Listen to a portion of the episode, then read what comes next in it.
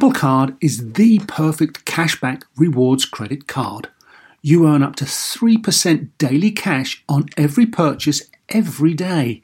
That's 3% on your favorite products at Apple, 2% on all other Apple Card with Apple Pay purchases, and 1% on anything you buy with your titanium Apple Card or virtual card number.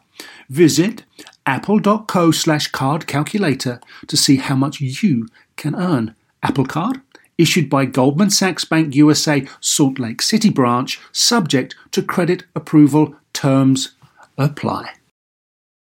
Want to learn a new language? And who doesn't? Well, experience immersive lessons from the most trusted language app, Rosetta Stone. You know you keep telling yourself you want to learn a new language. The True Accent feature even gives feedback on your pronunciation so you can speak the language like a native. Find lessons as short as 10 minutes, making it easy for you to learn anytime, anywhere. Don't put off learning that language. There's no better time than right now to get started. For a very limited time, Star Talk Radio listeners can get Rosetta Stone's lifetime membership for 50% off. That's 50% off unlimited access to 25 language courses for the rest of your life. Redeem your 50% off at rosettastone.com slash startalk today. Welcome to Star Talk, your place in the universe where science and pop culture collide. Star Talk begins right now.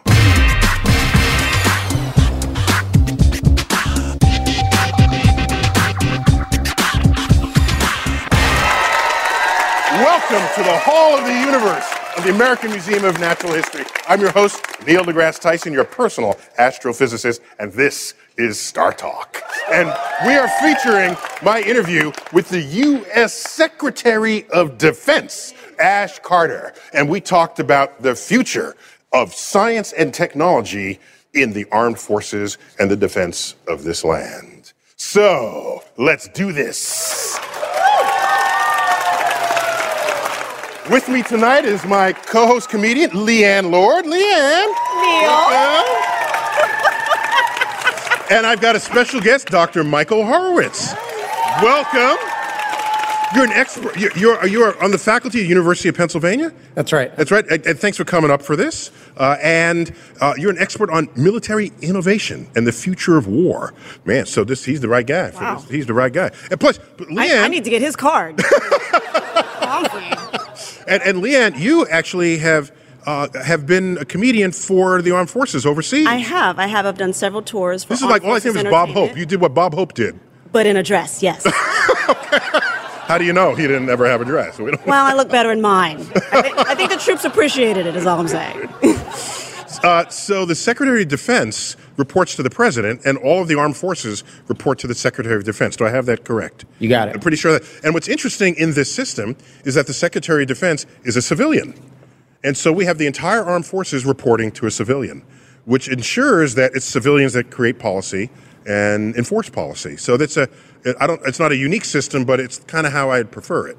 When I, Civilian control of the military. yeah, yeah, that's a kind of a cool fact uh, about it. And so uh, uh, Ash Carter is trying to transform the modern military. You know, if you're going to have a conversation with the Secretary of Defense, you, you think you might talk how many missiles, how many troops, how many ships, how many guns, and it's not what my conversation went like. Really? No, yeah, he, that's he didn't. That's not where he went. All right, he's he's he he he knows where things have been, but more importantly, he knows where he wants to take it. And I asked him all about where the armed forces is headed next. In my first question to him, let's check it out. Yeah.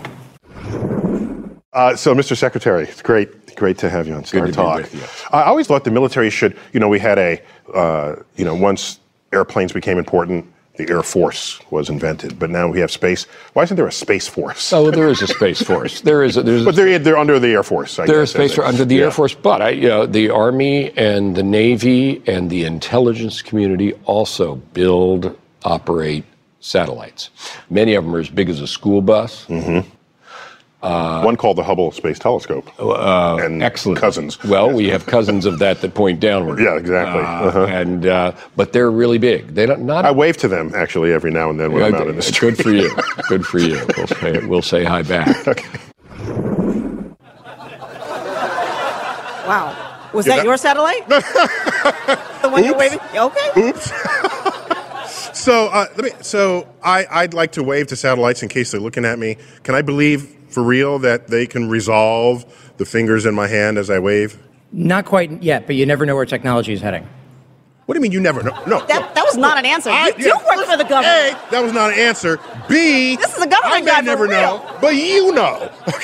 But he may not be able to tell you. Okay. Or then he has to kill you. But do you have people for that? Because you watch any Hollywood movie, Right. their satellite is, you know, first it's fuzzy, say enhance, enhance, which we know is all BS. But enhance, Oh, that's enhance. not real? No, no. If you have, a, if you start with a photo that's low resolution, you can't just say enhance and have some algorithm show detail where there wasn't detail there before, unless you invented it to put it in there. That's all BS. The, the technology that, that the United States military and many other militaries have is, is amazing and can do amazing things. And you, you can get great resolution from space looking at things happening on the Earth. But you know, you, you're going to have to wave for a while before the you know, contem- you know contemporary technology is, is going to be able to pick that up. Plus, while I'm waving, there has to be a satellite right there who's looking at me. Right. And and unless it's geosynchronous satellite, it's got to like be passing over for that to happen. coverage is one of the biggest issues with satellites. Is in, in the movies, uh, a satellite is always available on demand exactly when you need it to look at the bad guy. In reality, it sometimes can take some time. Sort of like in the movie The Martian, when they're trying to get the, the satellites in position to see where Matt Damon's character is. So that was intelligently written in that regard. Absolutely. Right. So uh, let me ask the the the space frontier and military innovation have gone together ever since the the middle of the Cold War, I suppose. Uh, there'd be Sputnik, right, orbiting Earth, freaked us out here in America, and so uh, it, it it brought in new politics. New military motives, new budgets, new technological developments. NASA got founded. So, what's interesting to me is once technology matters and space matters, that's just, it's no longer just a measure of troops and bullets and missiles. It's a measure of technology and science and engineering. And I was intrigued to learn about Secretary of Defense Ash Carter's background. He runs the military and he has a background in science. And this is what makes him a rare breed among politicians in leadership positions today. So I asked him about his path from science to security. Science to security. Let's check it out. Yeah, well, I had some inspirations, as I think most people did, including your, your yourself. And one of them, I, I was a somebody who wanted to know how things worked always, uh, and so I ended up studying initially. Well, both- but that meant you took stuff apart. no, it was more mental than that. Really? Although I ended up doing experiments at Fermilab and at Brookhaven, so Okay, I did see some on, experiments as well. No, no, no, no. But but I did do experiments later, but mostly theoretical physics. No, it was in the head, and I wanted to know how things happened to be the way they were and how they worked. And so uh, uh, over time, I I was torn actually between history. I was a medieval history buff at Yale as well as a physics major, the kind of right brain, left brain kind of thing. But they both came together in terms of wanting to know how things work. History tells you why things are the way they are because they developed that way, and physics tells you why things are the way they are from the point of view of how they work inside. So I loved them both. I ultimately ended up with physics. Uh, and now, when I was first starting out, I was like most scientists, I was so completely wound up in what I was doing. I, I was doing quantum chromodynamics was my thing, which is the force that holds quarks together. It's a very difficult nonlinear field theory. It's very hard to solve the equations. So we were trying to find, and I did find, some particular kinematic domains in which it was possible to solve the equations of motion and, and, and, and thereby derive a, a result and test the, the, the, the That was all very hot in that. In Oh, those it days. was. It all was. there. Quarks, what held Yeah. quarks together. Uh, and uh, also, uh, I, I worked out at Fermilab on looking for the W. Chicago, yeah. Yeah, the W boson. First time they went up to 300 GeV uh, energy. Really exciting time in particle physics. But the big problem at that time was this is height of the Cold War. And the problem was the Soviet then Soviet It wasn't Union. every year a height of the Cold War. Well, it you go was. back- No, it there's was the like Cuban a- Missile Crisis. There's the And, you and know we now know in 1983, which is right around when this was, that the then Soviet Union was afraid we were going to attack them, and they thought they might have to attack us. So it was a big, big tense time. But one of the issues was we were building a missile called the MX missile, and where could we put it where it wouldn't couldn't be destroyed by a Soviet first strike. 'Cause you remember the old logic, still still good logic, of deterrence, which is if you want to make sure somebody doesn't attack you, you need to make sure they know that you can get them back. So yeah, we- deterrence works if the other people don't want to die. uh, that's yes, exactly just to be clear. It's, it's, it's essential. That has a big assumption in there, Uh. Well, and today we deal with uh, opponents who are not, uh, are not similarly inclined. That's a different kind of problem. But at any rate, um, so it was a big technical problem of where to put this. Then I worked on something that you'd be uh, uh, interested in, or you, you're interested in everything, but you'd know something about, uh, which is the problem which we never solved of shooting down Soviet missiles in flight from space using excimer lasers, free electron lasers, X ray lasers, neutral particle beams, all these things. And uh, uh, it was so called Star Wars or Strategic Defense Initiative. And, and I, where I first got noticed as a scientist working on national security problems was I wrote a paper based on classified information, but unclassified, therefore widely read, that said none of these things was in the offing. They were not practical. That was very controversial at the time, but it was very technically true, as most of the technology community understood. Yeah, the, the tech community knew this. So I, I so to, to your question about what in, inspiration, the generation of elementary particle physicists who were uh, above me, the generation above me that trained me, all had the World War II experience of being part of the radar project or the Los Alamos atomic bomb uh, project, and they all instilled in me the idea that you had some responsibility to use science for the greater good. They they always told me that I had some responsibility uh, to uh, give back or to participate.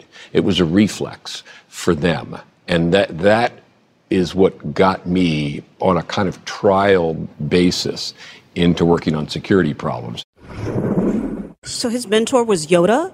I don't know. That's what it sounds like. It does. Like, wow, that sounds very Jedi positive side of the Force. I like it. So what what I'm curious about, uh, Michael, is there was an era, the World War II era. Basically, the war was won on science. It wasn't won on troop movements. It was it advanced along via troop movements and guns and yes, but science ended the war, and the Manhattan Project. Uh, it was not only American scientists, in fact, it was mostly non American scientists brought over in the service of a military cause. In your studies, do you analyze the role that science has played, does play, should play, or the psychology of the scientist who says, no, I don't want to just study in the lab, I want to help my country? Because, of course, Germany had the same call for scientists. Come forth, help the motherland, give me your medical doctors and your physicists. So they were doing the same thing. And so this, this for me, asks the question uh, how, how, how does or should the government view the role of scientists in this? I don't think it's possible to understand what uh, a military like the United States military does without understanding its scientists. It's, you're, you're, you're absolutely right that the America's scientific leadership is the underpinning not only of America's economy but America's military. Okay, so given that fact, then that's it. It's, it's, it's, it's your troops and your scientists mixed together. That is your war machine, in a sense. Fundamentally, it's how and it's how those two things interact. One of the reasons why the United States is the best military in the world is because of the way that it melds those things together and the way that it traditionally has been able to harness the power of science to empower its troops.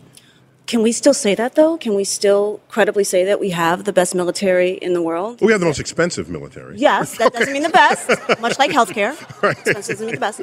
Um, but if I'm understanding the premise of your, your first book correctly, um, if you being big doesn't mean necessarily mean better, and smaller and more nimble is able to make changes quicker than we are because we're so invested in one particular direction that we can't shift as quickly as the Well, technology. it's part of Ash Carter's commentary is whatever, whatever is your budget, you need to always stay nimble in how you value what it is you're doing. And yeah, that's so he, where I went wrong with Visa completely.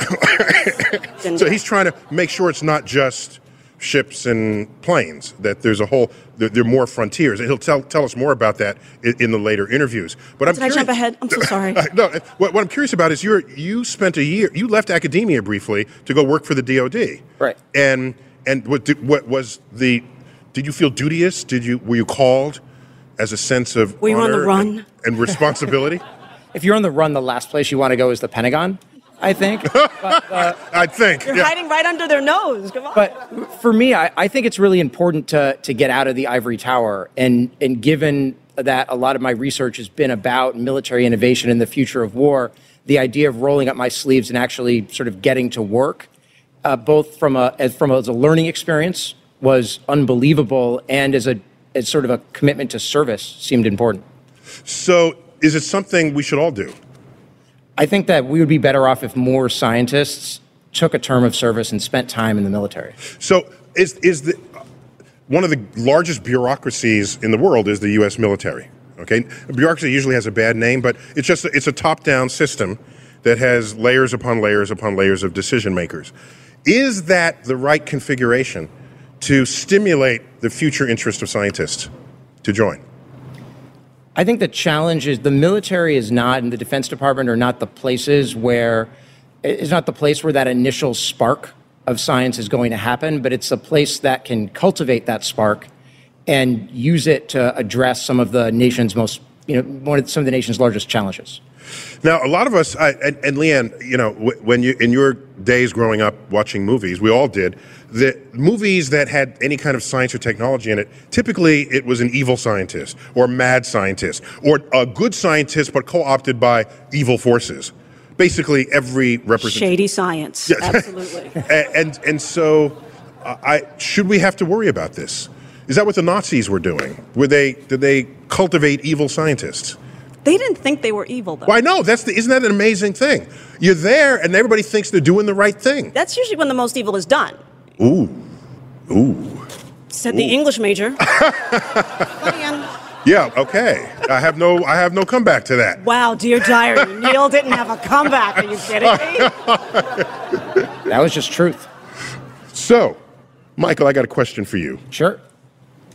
What is next in defense tech? What, so, not, what can you tell us, without having to kill us afterwards, what is on the horizon that is tech based that you're going to co opt for the Defense Department? So here's some things that the that DARPA and the Defense Department are working on right now that are that you can read about on the internet with some degree of accuracy, and that I think are really uh, really interesting. Uh, one is uh, fast, lightweight autonomy. The idea of taking uh, essentially miniature drones and, and having them coordinate with each other to try to uh, conduct surveillance, uh, to try to conduct surveillance in an area and uh, avoid the need to you know, put humans uh, in harm's way. The second is research on what are called metamaterials. So think like Harry Potter invisibility cloak, but you know, not obviously magical. The, th- this is Stealth 2.0, an attempt to, uh, to deal with the fact that other countries, after two decades, have figured out ways to, or figuring out ways to detect uh, airplanes using some of the stealth technology from the, the 1980s. Okay. So I, I love the concept of new materials. That's a whole frontier. And, you know, our man on the street, Chuck Nice, yeah, he, he decided to go out and ask people about what their so their, their, their favorite future weapons are. I don't know if the way to get is it from movies. I don't know, Chuck Nice, man on the street. Let's check it out. That's right, Neil. I'm here in Washington Square Park to find out what people think about the future of defense. Name the coolest futuristic weapon you could think of, whether it's from a movie or a book or anything.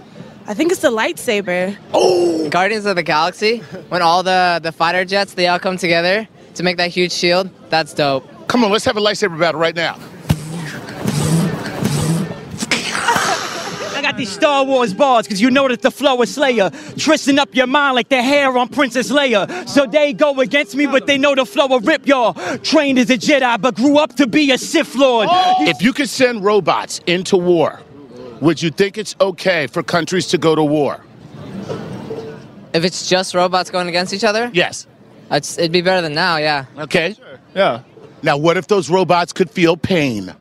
Oh. You can feel pain as a robot. What would that mean? No, but they can now. Like, this is, Would you still send them to war? uh, no, no, not if something's feeling pain. No, no, no. You look like you need somebody to bother you. You have a 50% chance of dying on the ground fighting clones or an 80% chance of dying in an X Wing fighter dogfight. Which one do you take? Swing fighter dogfight. Because if you're gonna die, you may as well die in style. You know what I mean? Yeah, yeah, yeah. Yeah, actually, we didn't care. If you know what I'm talking about, you're a total dweeb. When it comes to war awards, I'm like Neil deGrasse Tyson. These rappers is B.O.B. Understand, I be holy, cause the flow just out the sky. Yeah, my man's like, yo, yeah, that flow was kind of tight, yeah. So, would you rather go into battle as a genetically modified super soldier or be a super smart scientist? Wait, going into battle. Yes. Uh, genetically modified super badass soldier. 100%. Really? Yeah, yeah, yeah. Who needs the science if you've got all the physical gifts you need for battle? How about like a genetically modified person that understands that war is an awful thing to do and there's many repercussions to it? Man, that was really beautiful, man. Uh, can I have a hug? Seriously. there you have it, Neil. We're a nation of warmongers, compassionate warmongers. Well, coming up, we'll break down the hard data on what is the biggest defense budget in the world when Star Talk continues.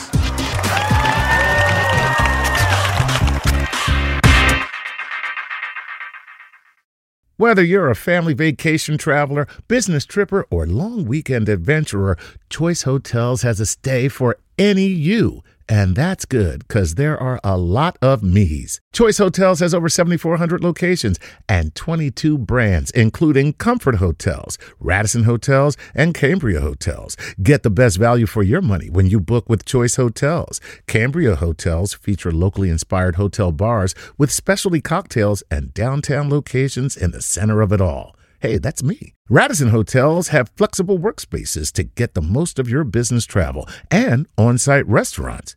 That's me too. And at Comfort Hotels, you'll enjoy free hot breakfast with fresh waffles, great pools for the entire family, and spacious rooms. Hey, that's me too. I guess I'm just going to have to stay at all of them. Choice Hotels has a stay for any you. Book direct at choicehotels.com, where travel comes true. When it comes to buying your first home, everyone has questions. Can we even afford to buy a house right now? Well, I need to negotiate. How do I even negotiate? Luckily, a REMAX agent has answers. Hey, Brian, those are really good questions. They are? Thanks. It's my first time buying. I work with first time buyers all the time. I got you. REMAX agents have more experience than other real estate agents. Visit REMAX.com or download the REMAX app to find the right agent. The right agent can lead the way. Each office independently owned and operated. Everybody in your crew identifies as either Big Mac Burger, McNuggets, or McCrispy Sandwich. But you're the filet fish Sandwich all day. That crispy fish, that savory tartar sauce, that melty cheese, that pillowy bun. Yeah, you get it. Every time. And if you love the filet of fish, right now you can catch two of the classics you love for just $6. Limited time only. Price and participation may vary. Cannot be combined with any other offer. Single item at regular price. Ba da ba ba ba. Welcome back to Star Talk. From the Rose Center for Earth and Space, we are featuring my interview with the Defense Secretary Ash Carter.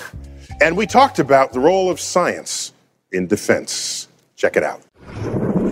The stuff we do is of greater consequence than defense. It, in, in eras past, remember that's where the jet engine came from. That's where space flight came from. That's where the internet, the integrated circuit, and so forth. I want the, today's Defense Department. Even supercomputing what, got its frontier. And Exactly. For example, when I started my career, one of my inspirations was also a Secretary of Defense, also a technologist, happened to be a mathematician, Bill Perry. Uh, and he uh, made GPS happen when people poo pooed it, they didn't want to do it. And uh, I want today's Defense Department to be the petri dish for tomorrow's uh, breakthroughs in the same way it was for the generation that trained me. So these investments, it, it costs money, it costs uh, uh, taxpayer money, and somebody has to recognize that there's some kind of return on that investment. And you know all the personnel, the, the standing army, as it will, reg- whether or not it's the marching army, and the tanks, the jets, the the pl- you know the the the the, the ships, and The outfits. oh, the outfits. Just saying, it's not a naked army. all of this, and it costs money. Just a bit. And I want to know how much money. A whole lot. So, so we need some numbers. And you know what happens on Star Talk when we need numbers? we make them up? We, no, Oh, that's a different show. I'm so sorry. we need some real. We need some real data. Fine. And we got a person just for that. Do we? Called Mona. Mona, can I get some data, please? Excellent, excellent. This is Mona Chalabi. She's a she's a data collector for the Guardian, and she is an expert in thinking about how to quantify things we otherwise talk about with words. So, Mona, how can you shed some light on this? So I would like to quantify the size of the US defense budget, and it's a pretty big number. It's actually $580 billion. But when a number's that big, it's kind of hard to get your head around, right? So I want Not for the astrophysicist. yes, Wait, this wait, is true. Just so you know, I don't mean to brag, but I, Stand-up comic is struggling. I'm good with the 580. But for everybody else, Okay, go. for viewers, Okay. um, you can understand that number by thinking of it as a share of the total US economy. So the defense budget represents about 3% of total GDP, but then you have a new problem, right, which is is 3% high or low? And to get my head around that, I looked at some of the international statistics about how the US compares.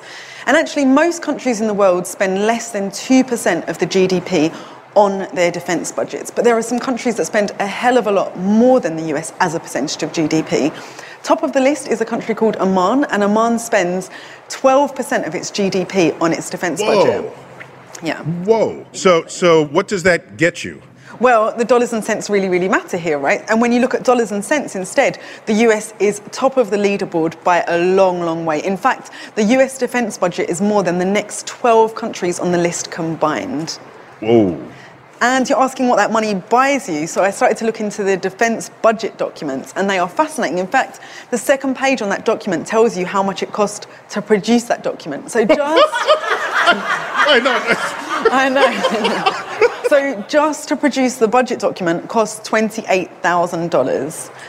But that's kind of a drop in the ocean, right? When you're dealing with $580 billion. Yeah, yeah. So when you look at the entire budget, about a third of it goes towards operations and maintenance. Some of it goes towards investment. So last year, $7 billion was spent on space based defense systems. And a large, large chunk just goes towards personnel because there are a lot of active military personnel in the US, 1.4 million of them. Wow. So, like salaries, I guess they get some kind of money for this. Yeah. So that's that's the standing and marching army that costs any country a lot of money. Yeah. So I wonder if the future of this will have less of a standing army and more of a robotic or technological. Well, do robots cost less money? Well, they don't need a pension. Right. They retire, they're just gone. So Mona, well, thank you for shedding some light on on the defense budget that we all pay taxes into. Thanks, Neil. Now she can go back and back into it. We're talking about science and national defense. And I asked the U.S. Secretary of Defense, Ash Carter, about the future of artificial intelligence and the tech revolution in the role of national defense as we go forward. Let's check it out. When we think of the military historically, we think of troops, movements, and, and weapons, and this sort of thing, and ships and jets.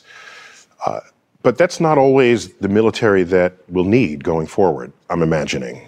There's cyber warfare. There's warfare that doesn't involve advancing lines of armies. That's a very different world we are uh, bequeathing our next generation. So, what did DoD used to look like, and what's it going to have to look like going forward? Well, it used to look like planes, tanks, and ships. Now it looks much more like satellites, cyber, signals, special operations forces, meaning very specialized, precise, and it, and and so technology changes, uh, the threats change, but you know people also is is is important. This is this is vital because the the thing that makes the American military, I I say, and it's true, the finest fighting force the world has ever known is actually not our technology. That's wonderful and the best. It is, it, it, it is in part the values we stand for, which I'm proud of and are attractive. That's why we have lots of friends and allies. I like working with us. But above all, it's our people. We have had access to really good people over the last generation. Remember, it's an all volunteer force. We don't make anybody, into no draft. When I, my day, there was a draft. There's no draft. Now, nobody has to do this. They have to want to do this. And if we're going to have the best in the future, we need to make sure that this is an exciting place to come into. That gets back to having scientists who can keep us up to date, make sure we don't fall behind. It means people are, are sensitive to other cultures and other people because one of the ways that conflict unfolds today, unlike the battlefields of old, it's not by remote control. You're up close to other people, and peacemaking involves. Uh, uh, understanding other people and connecting. So we need people of great sophistication. So, in this, uh, when I think of the frontier, uh, where are you guys stepping now that you hadn't stepped before? There's AI, one of them, or you know, there are these AI is nano technologies, these sort of things. There, there's absolutely two. A- uh, AI, another way of putting that is the combination of the IT revolution and the neurophysiological understanding we're increasingly having, and getting the tremendous power of the brain and the machine together. That's going to be huge. So you- are you stepping there? Absolutely, we're stepping there. Now, there. part of stepping there is you don't have your own labs, right? So you Oh, we do. You, you do. Okay. We do, but that isn't the main thing we do. The main thing we do is give money to people have labs. Now, why is that? We, we Because I already have a lab. Now you don't have to build it. And I propose to you, and I say I got an idea. And individual people and companies run labs in general pretty well. Mm-hmm. And that's not necessarily what the government did. Remember, the Soviet Union used to try to make everything in the government. Didn't work out so well for the Soviet Union. So our way is to feed on the very vibrant technological ecosystem represented by this amazingly innovative culture in America, which, by the way, is becoming global. That's another issue for us. When I started my career in science and technology, most of technology of consequence was American. And most of it. That's a point of pride, actually. Uh, yeah, yeah, Absolutely. definitely. Well, sure. Coming out of the 20th century. But it's not the case anymore. The, glo- the technology base is now global. The scientific base is global. It's going to take a different kind of Defense Department to interact with a different kind of tech base, a different generation of people. I got to look ahead.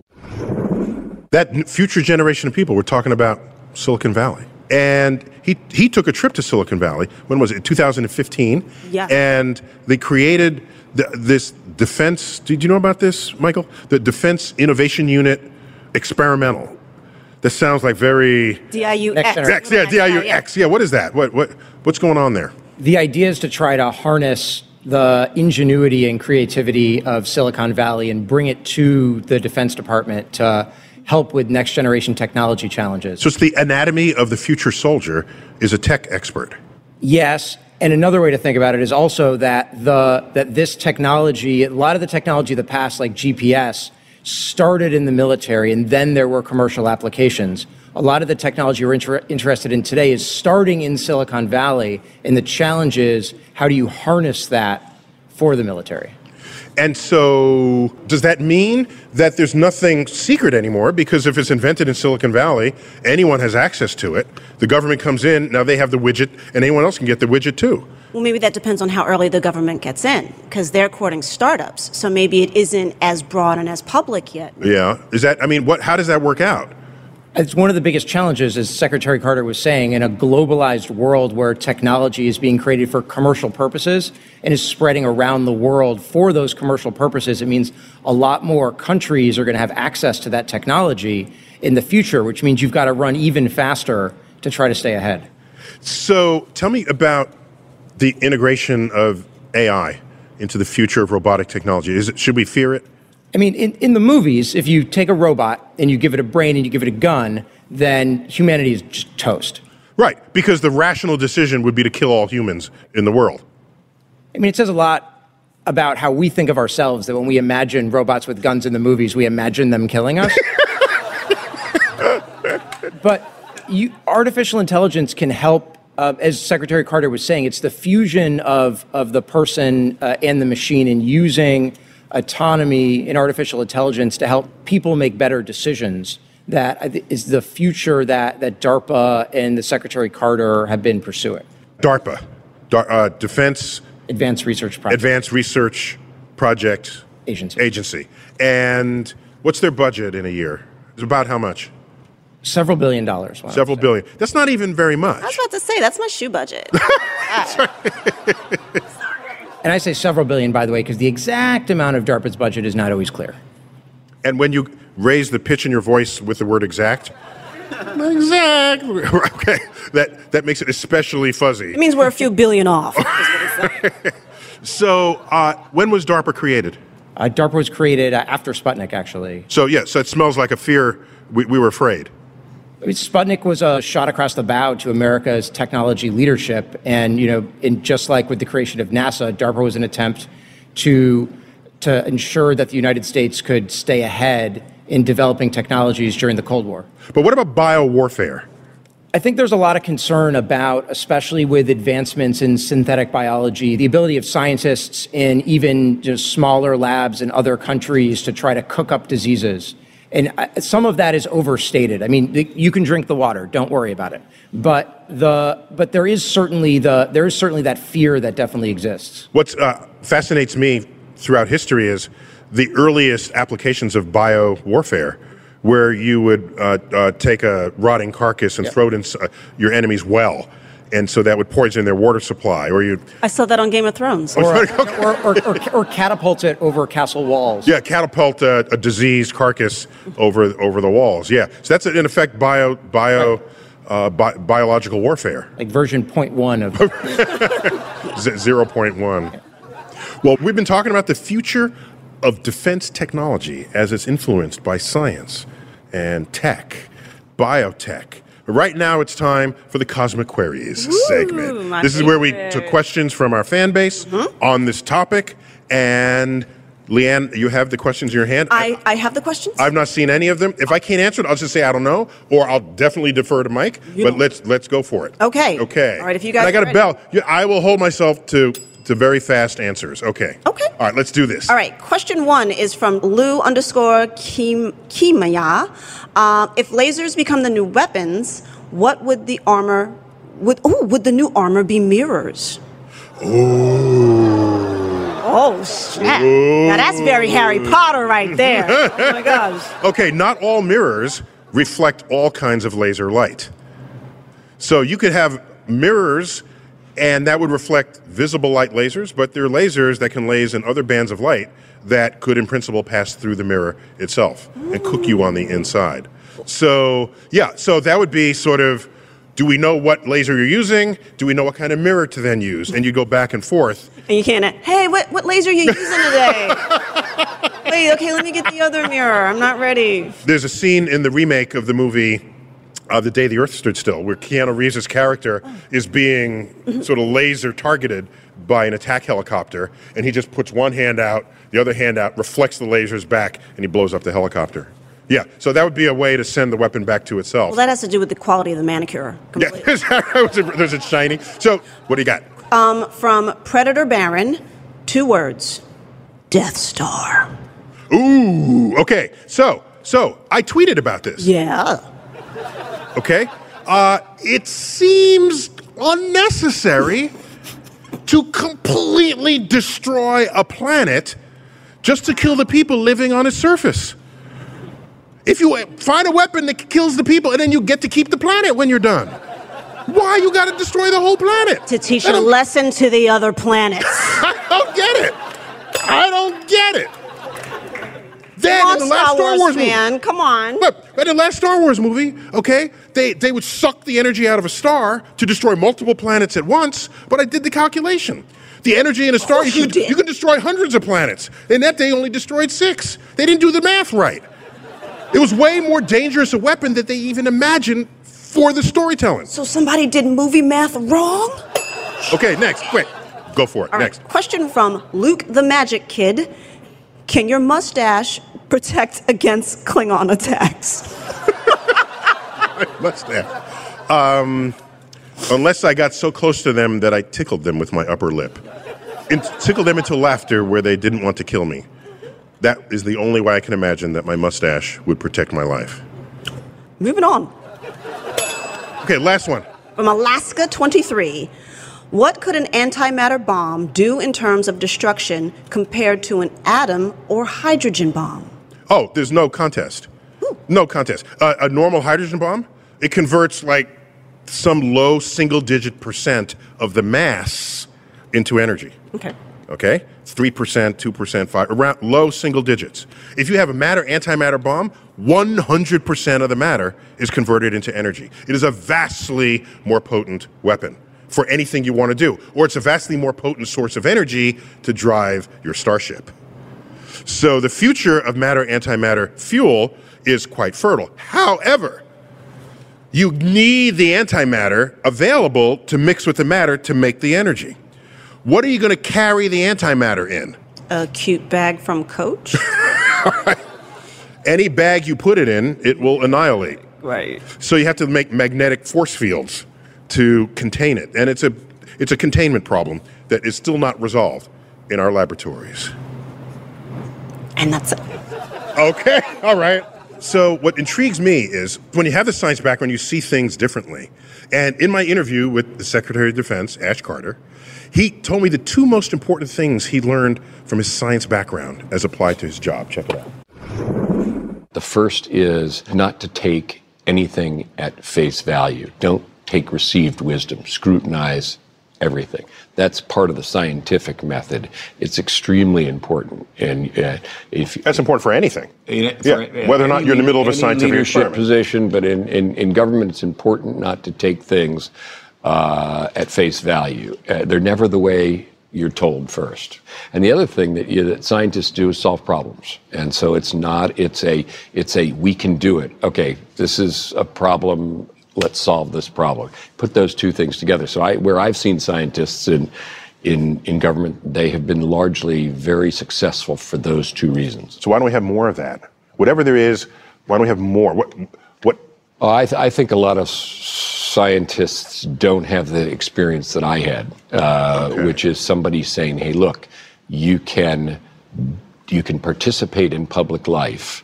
In a way that'll be very meaningful to you. You don't have to do it for the rest of your. The key is they don't have to do it for the rest of their life. What I'm trying to do. It's a tour of duty. Exactly. In and out of Washington. I'm trying to reach out to the scientific community, make sure that relationship. I think plenty of us would welcome that opportunity. You take a year sabbatical and just rotate in and Yeah, out. and they're- get to see how the sausage is made. Exactly, and then they come out and they they can turn to their family and say, I, I did something that really mattered and it was really exciting." Maybe they'll decide to come back. Maybe they'll never come back. That's fine, but they'll have made a contribution. It's fun to look back at our founding fathers and the scientific literacy express, expressed by Thomas Jefferson and especially by Ben Franklin. He wrote a book called Scientific Researches into Electricity, and it was known internationally for his experiments learning about this new thing called electricity. A world known as a scientist, independent of how much we know him as a founding father. And so that, that's, that's a different kind of valuation of the role and meaning of science in governance. Does this does this mean you're you might be announcing your candidacy for president? No. I'm just saying. More on our future of security when Star Talk continues.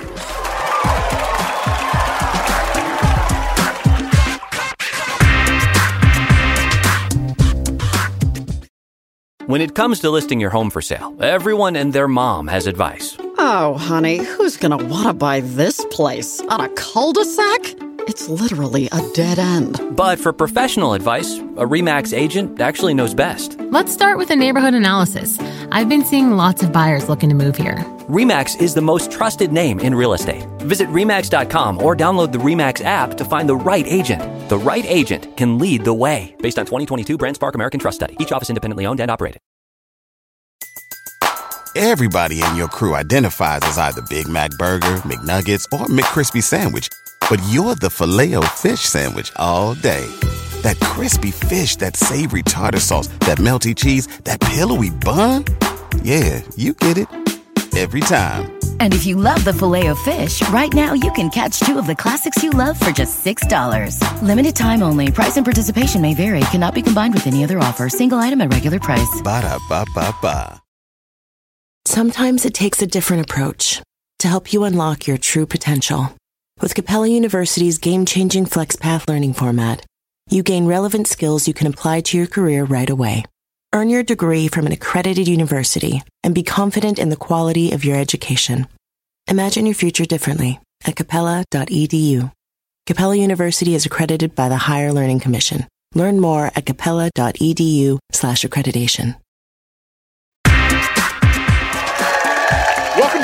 To Star Talk. We're talking about science and national defense. And I asked U.S. Secretary of Defense Ash Carter about the future of national defense. Let's check it out.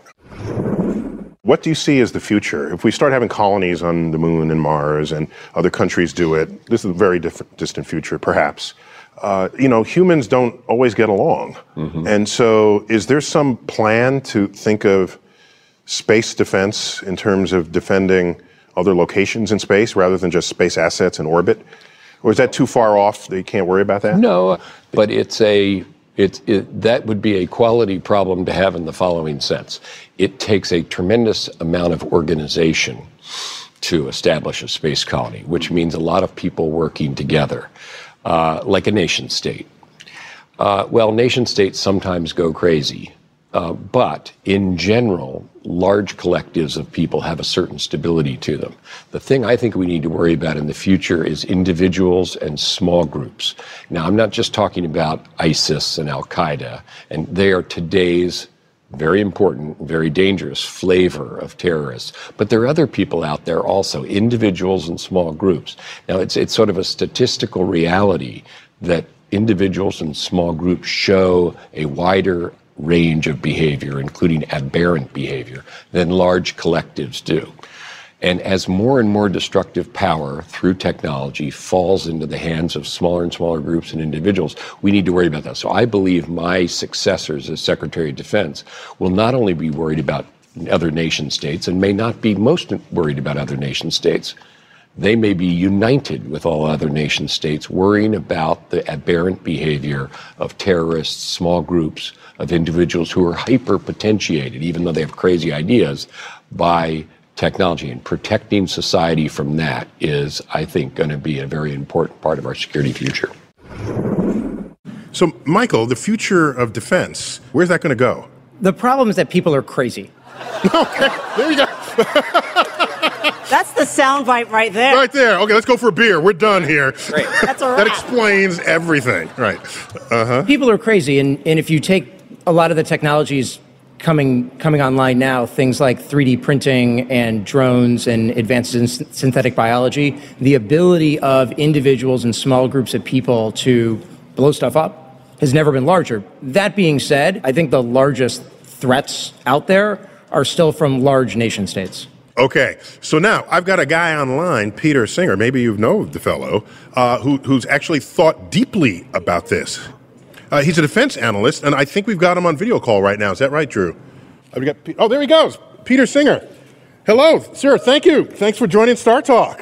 Thanks for having me. It's an honor. Yeah. So you think about the future of defense and security. Yeah, I work on uh, the issues where politics and technology and national security cross. And so I've written a number of uh, nonfiction books on topics that range from cybersecurity to robotics and drones to a new project looking at the future of war that's a smash up between nonfiction but also science fiction. Basically, it looks at what a future conflict would be like 10 years out and how it might be fought in everywhere from land, sea, air, but also in places we've never fought before, like outer space or cyberspace. So this would be basically a World War III scenario. But what about sort of drones and AI and robots? Are the, do these factor into your storytelling? Uh, It factor into both the real world. So if we're looking out there, at least 80 different nations from the U.S. again to China to Russia to Israel to uh, Saudi, you name it. At least 80 different nations have military robotics programs right now. Okay, so so what happens? Uh, so in a World War III scenario, I send my robot to beat up your robot, and my robot loses. Okay, so what? Does that mean I'm going to like surrender to you? Is that what's going to happen? You're assuming that you and I aren't also in the fight. And that's the point is that you'll see robotics uh, being used for everything from surveillance, uh, being used to hunt submarines. But it also doesn't mean that uh, soldiers on the ground, jet fighter pilots, aren't going away. It's actually going to be man and machine working together. So you're not going to see some kind of you know easy, clean warfare. Because one of the things is certain aspects of war don't change. And you're not just an analyst and an author. You've been called to testify in, in front of the Senate Armed Service Committee, Armed Services Committee. So, so you are in there, and people are tapping your visions of the future, uh, so that we presumably can have a safer future for us all. Absolutely. And, and, and, you know, the hope is that when you're understanding how the wars of the past, but also the wars of the future might start, that, you know, you understand that some of them begin through crisis, miscalculation, accidents. Others reflect a very deliberate set of choices to go to war. So, you know, you mentioned that we haven't had a world war, fortunately, a long time. But if you look at the past two world wars, one was basically, you know, people deciding to go to war.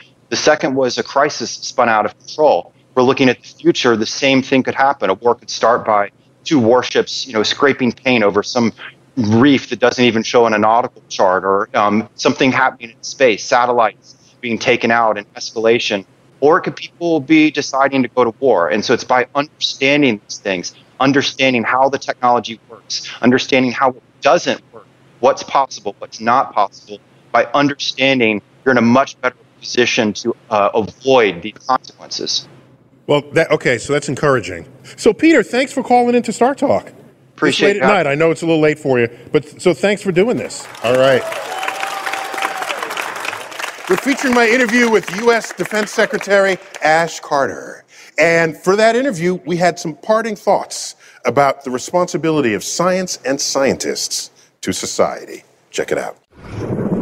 The citizen scientist that we think of coming out of the 20th century, that you were a part of that legacy, uh, clearly was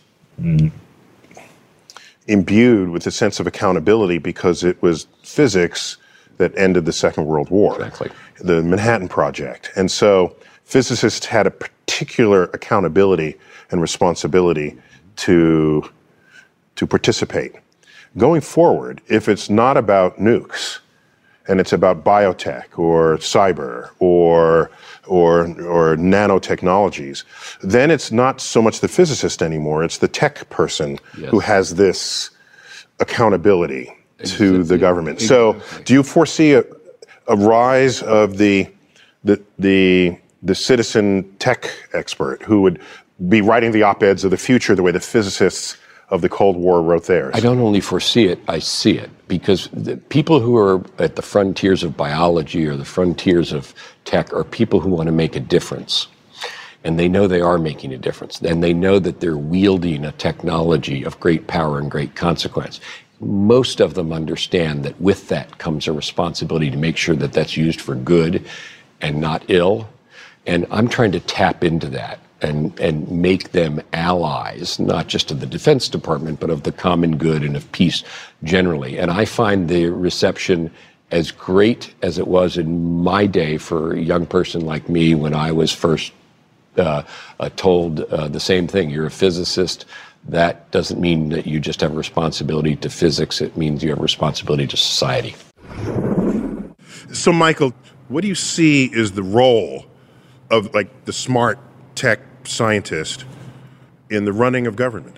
I think bridging the gap between academia, between the ivory tower, and the policy world is one of the most important things that publicly minded scientists can do.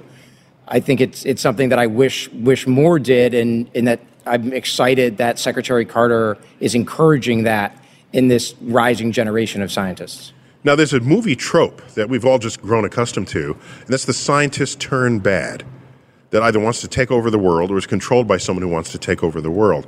Even if a tiny percent of all scientists are that, if they're really brilliant but evil, that could be devastating to the nation, to the world.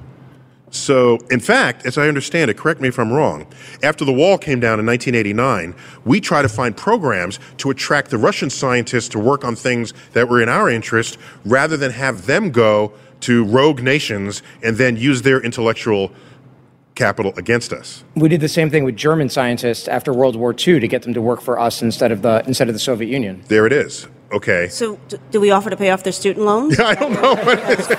that would sway me. I'm just saying. Well, well, uh, that that's good. Now, before we wrap this up, we we we can't leave without a visit from Uh Oh, Bill Nye the Science Guy wow. in his latest installment of Nye Times in the City I love him. to get his take on on all of this. See how he can wrap it up for us. Let's check it out. We're aboard the aircraft carrier Intrepid. It's bristling with amazing innovations of destructive power. See, ever since the first stone was tied to a stick, technology and weapons have gone hand in hand. Now, keep in mind, without military technology, we wouldn't have microwave ovens, radar, weather forecasting, or mobile phones. It's cool stuff. Now, take this missile, for example. It finds its target with radar, microwave, just like in your oven. And this missile finds its target with heat. Argon gas gets a special sensor cold really fast, and the heat passes through a special lens, and this missile can seek its target with heat. It's the same thing that makes your remote control control remotely. Our desire to be best on the battlefield has given us all this amazing technology. But wouldn't it be something if we could have all this wonderful technology without having to invest so much of our intellect and treasure preparing for war? Back to you, Neil.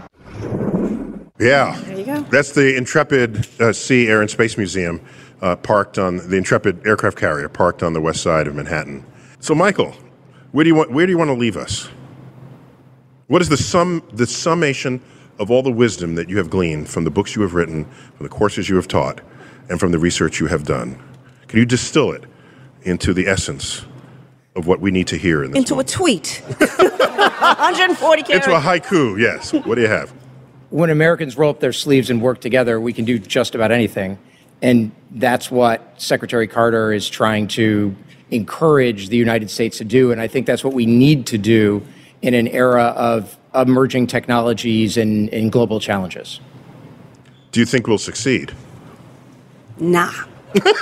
I would never bet against the United States of America. Oh. Hmm. Ooh. Wow. So, you know what I think about?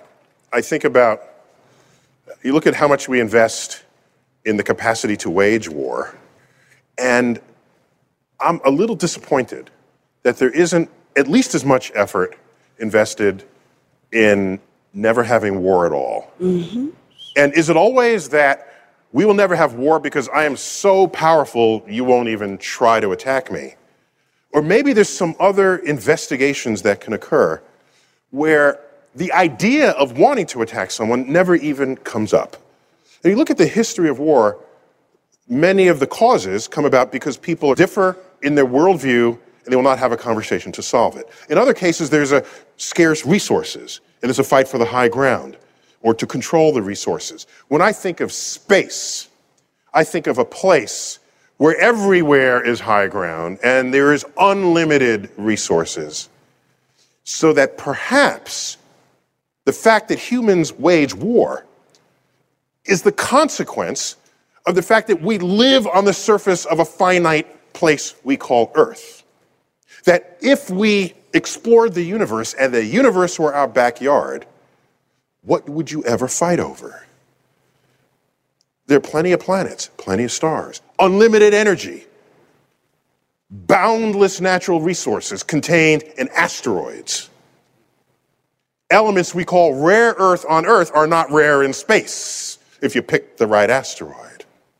So maybe a future in space investing $600 billion will in fact be the end of all wars. And future civilizations will look back and say, how could humans have been so trite to not have had the cosmic perspective enabling them to see the value of peace as even greater than the value of defense? That is a thought from the universe. You've been watching Star Talk. I've been your host, Neil deGrasse Tyson, bidding you to keep looking up. Thank you, Leo.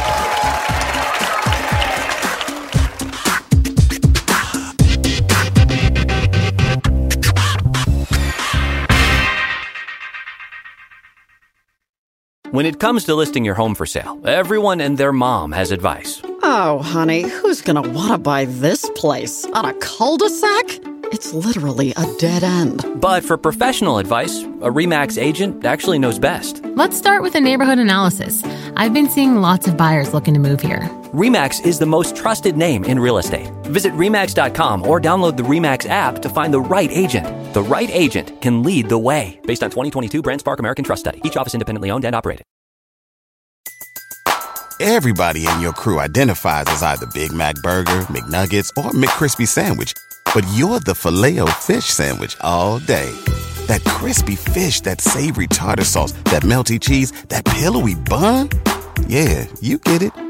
Every time. And if you love the Filet-O-Fish, right now you can catch two of the classics you love for just $6. Limited time only. Price and participation may vary. Cannot be combined with any other offer. Single item at regular price. Ba da ba ba ba.